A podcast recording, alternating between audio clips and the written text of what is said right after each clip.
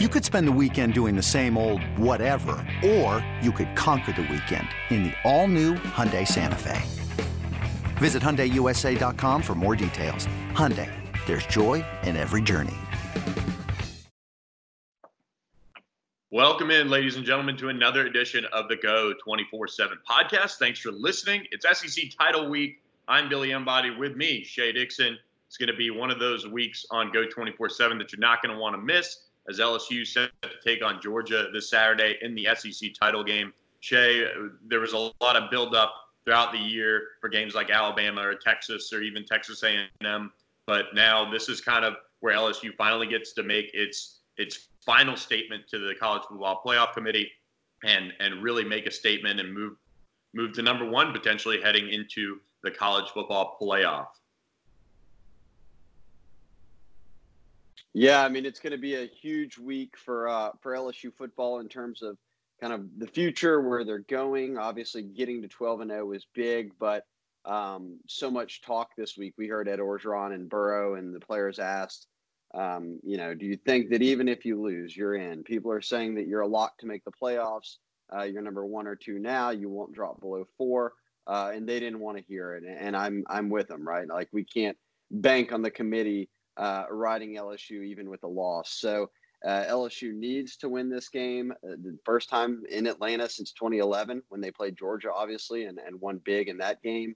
Uh, but they've never been to the college football playoffs. So, uh, Billy, this is their shot. Win this weekend, and not only are you a lock, but uh, you're the one or two seed.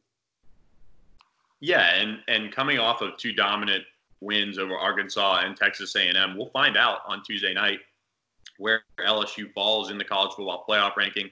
I don't necessarily think it'll be enough to to bump them up, but I mean the the defense made their case for being that that dominant defense that I think going into the season we thought that they could certainly be with all the NFL talent that they have, and and now we'll find out what the committee really thinks about LSU after you know, both LSU and Ohio State putting on dominant wins. I thought LSU's in a way was was more dominant. Ohio State kind of let Michigan hang around before pulling away and, and really kind of closing the door. Yeah, I mean, I thought that the pretty evident, and, and the players talked about it after. Even Orgeron said, um, "Look, if if everybody was, and he didn't come out and say it, he was asked, but if people were knocking LSU, and by people I mean the committee, were knocking LSU for defense, then what does last weekend show you? And obviously, they shut down an A and M team that has scored points on good defenses this year. Uh, they weren't really able to do anything in the first half at all. They broke off a big play in the second half and uh, and got on the board with seven points, but it ended there. And look, I know people are going to say, "Well, who is A and M? You know, A and M's not any good." Well, then who is Penn State or who are any of Wisconsin? Who are these other teams?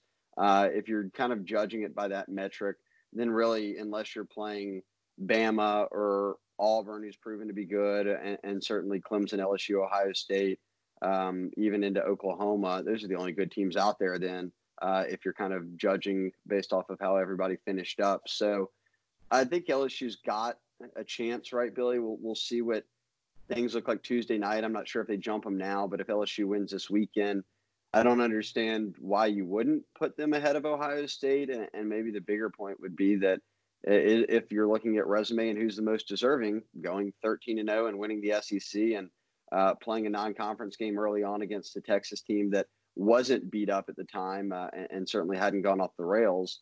I don't see how you can make a case that Ohio State or Clemson's been better.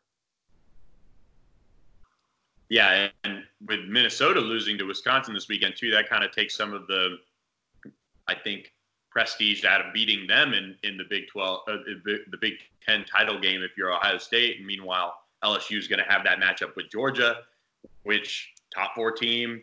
They clearly think right now that they're the second best team in, in the SEC behind LSU. And look, the spread opened up at six and a half, but a lot of money coming in on the Tigers to win big has moved it up to seven and a half. I I think that's right. And LSU was 15 point favorites over Texas A&M and blew them out. And I don't think Georgia's going to allow LSU to blow them out. But I think this is a game where LSU is rightfully heavily favored in. Well, I'm I'm with you completely. Look, we I can simplify it. And again, like you said, it's up to seven and a half now. That means a whole point. A lot of money's come in on LSU. Um, Brody Miller with the Athletic, I think, had put out a something he had seen where 90% of the money over the first 24 hours had gone in on LSU. Explains the shift in points. Uh, the over under has actually dropped right from I think it was 56. Now it's down to almost 54. Um, so it sounds like they're not expecting a, a huge shootout. We've seen a lot of over unders for LSU that have been bigger than that. Um, but I can, eh, the most simple form of it all. And, and Joe Burrow said, look, don't try to take a lot out of last year's game um, because this LSU team, yes, is different, but so is Georgia. And he said defensively, uh, they're better and they've got, you know, a lot of new faces and new positions. So I do think that it'll be a really good game, um, but I don't think you have to worry about LSU coming out tight. Uh, and put it when you kind of look at what Georgia's done this year, Billy, they've gone what no team has scored more than 20 points on them all year. Um, but in the one game that a team scored 20, South Carolina, Georgia lost, and, and LSU's not getting held under 20 points. So uh, I think that the theme you'll see throughout the week is that a tight first half, but unless Jake Fromm and, and the Georgia offense can open things up, uh, then can they keep pace with LSU? And, and if not, then most expect that, like with Auburn or Florida or um, some of these other games that LSU's pulled away in the second half and, and distance themselves. Yeah, so I, I think for Georgia, and it's kind of funny. I, I, I saw this this morning before we recorded. I forget which Georgia player said it, but they said something to the effect of they haven't seen us yet. And for a, and he's talking about the Georgia offense for an offense that Kirby Smart earlier this this fall or last, late last month said I don't think we need an elite offense to to win in the SEC. It was kind of almost like he was pandering to the college football playoff committee a little bit. I just thought it was a little bizarre for him to say that.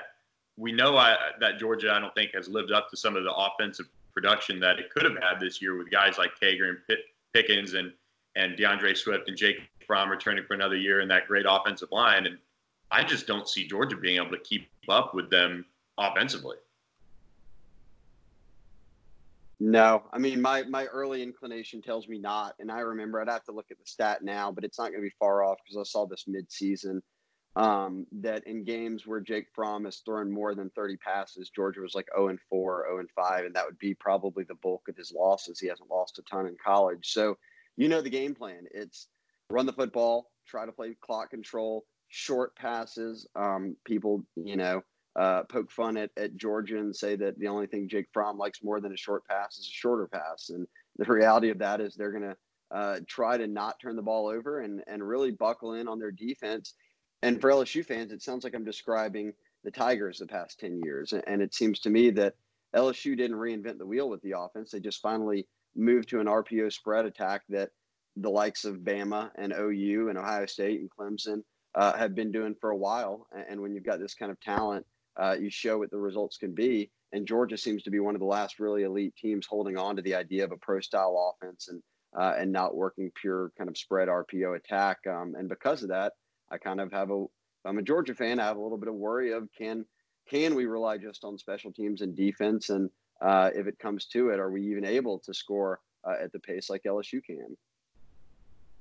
Yeah, and, and look, Georgia's going to be without George Pickens, one of their star wide receivers, for a half after he was ejected for fighting in the Georgia Tech game. Kind of just this when when I watched it live, just really a silly, silly thing for for Pickens to do and get into that situation with actually uh, another uh, a Louisiana native and Tre Swilling there, and, and and so he's going to miss the first half.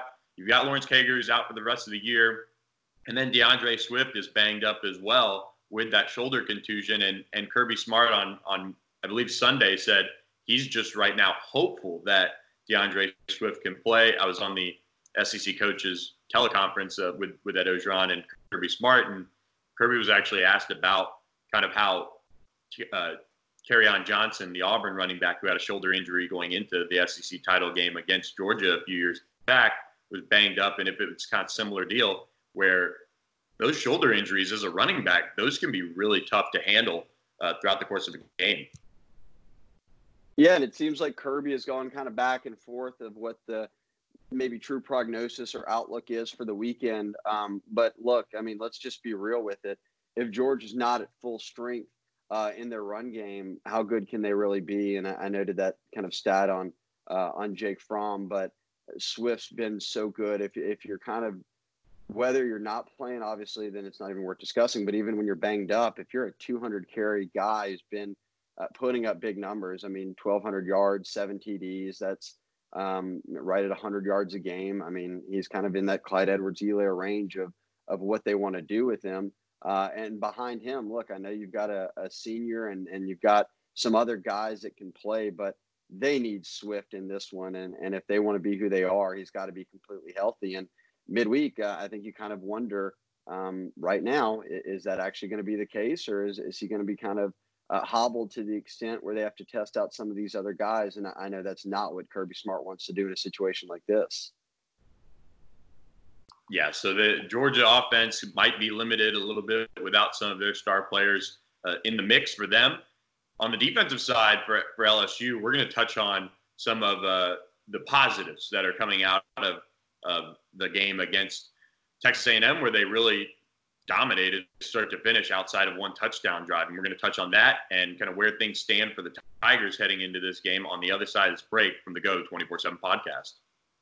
This episode is brought to you by Progressive Insurance. Whether you love true crime or comedy, celebrity interviews or news, you call the shots on what's in your podcast queue. And guess what?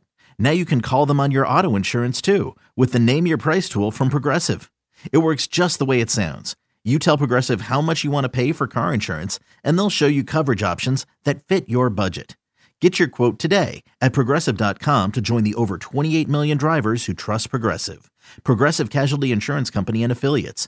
Price and coverage match limited by state law.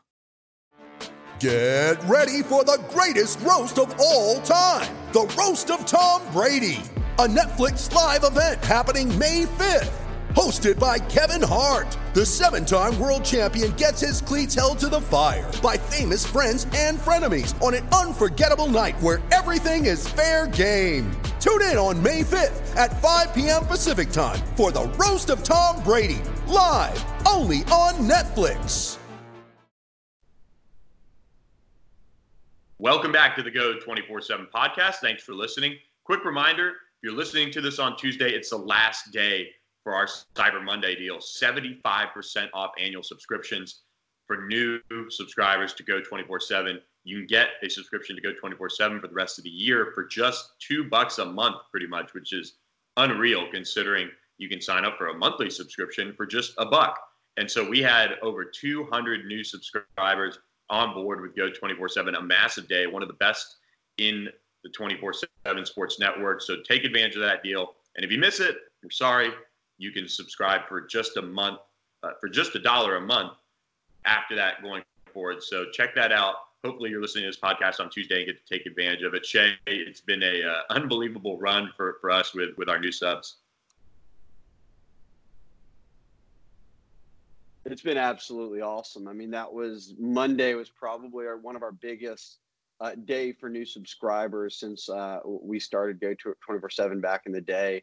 Um, it was awesome to see the boards popping right now, and uh, it doesn't hurt to be 12 and 0. A lot of LSU fans are are excited about this team and and certainly recruiting. Uh, and we'll touch on more of all that in uh, in podcast this week. But uh, they're inching closer. We'll see if they can get a commitment from Zach Evans, number one running back in the country this week, uh, and then finish out in the early signing period uh, with some really big names. We've got tidbits on all those guys with what we're hearing. So uh, really no better time uh, if you're listening to the podcast but aren't a VIP member uh, to get on board. You get Geaux 24 7, you get all access to 24 7 sports, uh, you get the CBS All Access plan. So, uh, a lot of reasons to feel good uh, about jumping on in, and and the water's fine, Billy. We've been having fun, and, and now we've got a, a growing family.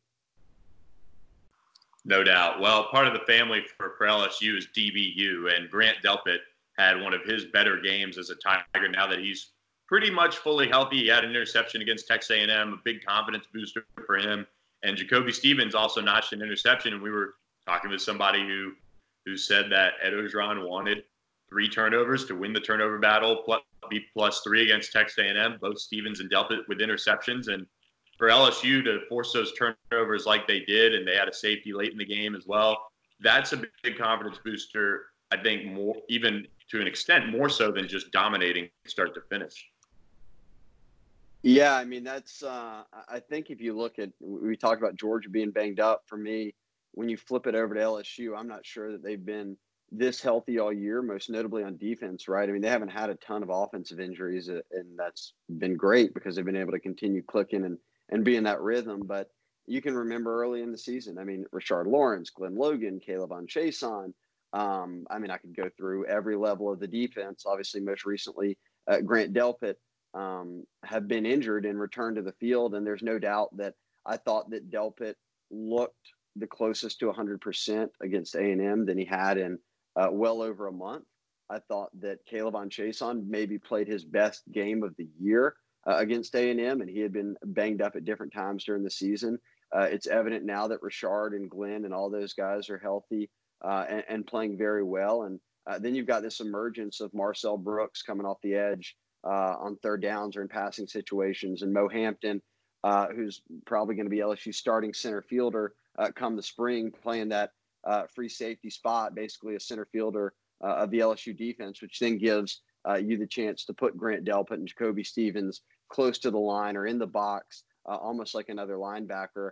Uh, and that seems to be really where they have a lot of success, or at least you're tapping into how versatile they are, as opposed to making one of them play the free safety spots. So I feel like the defense, yes, it has not played up to par for much of the year. That's fair to say. Um, but they're in a position right now where if everyone's healthy and you've got these kind of younger guys um, getting their feet wet and now gaining some confidence out there, uh, I think you cannot have asked for anything more uh, going into the back kind of, or excuse me, going into the postseason, beginning with the SEC championship and uh, potentially moving into the playoffs. Yeah, part of that you mentioned Mo Hampton. He was not at practice on Tuesday, uh, on Monday. Sorry, uh, as the media was allowed in, but I think that's more of a maintenance thing for him. He's a young guy that played a lot of snaps for LSU the last two weeks with with Delpit out against Arkansas and then getting a, an extended look as well back there free safety.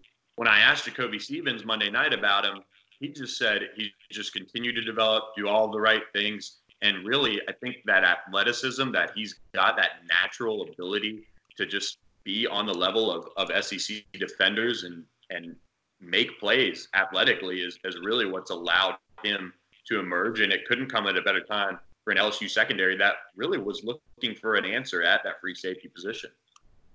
Yeah, no doubt. I, I, mean, you summed it up well. I think that his emergence in the wake of Todd Harris being injured, and you lost Kelvin Joseph to transfer before the year, and Keenan Jones went to the portal midway through the year, and Eric Monroe's been banged up uh, at times, and Cam Lewis got some run, but uh, you just got the feeling that they wanted to find uh, something that they felt a little more secure with, and, and Hampton as a freshman has given them that.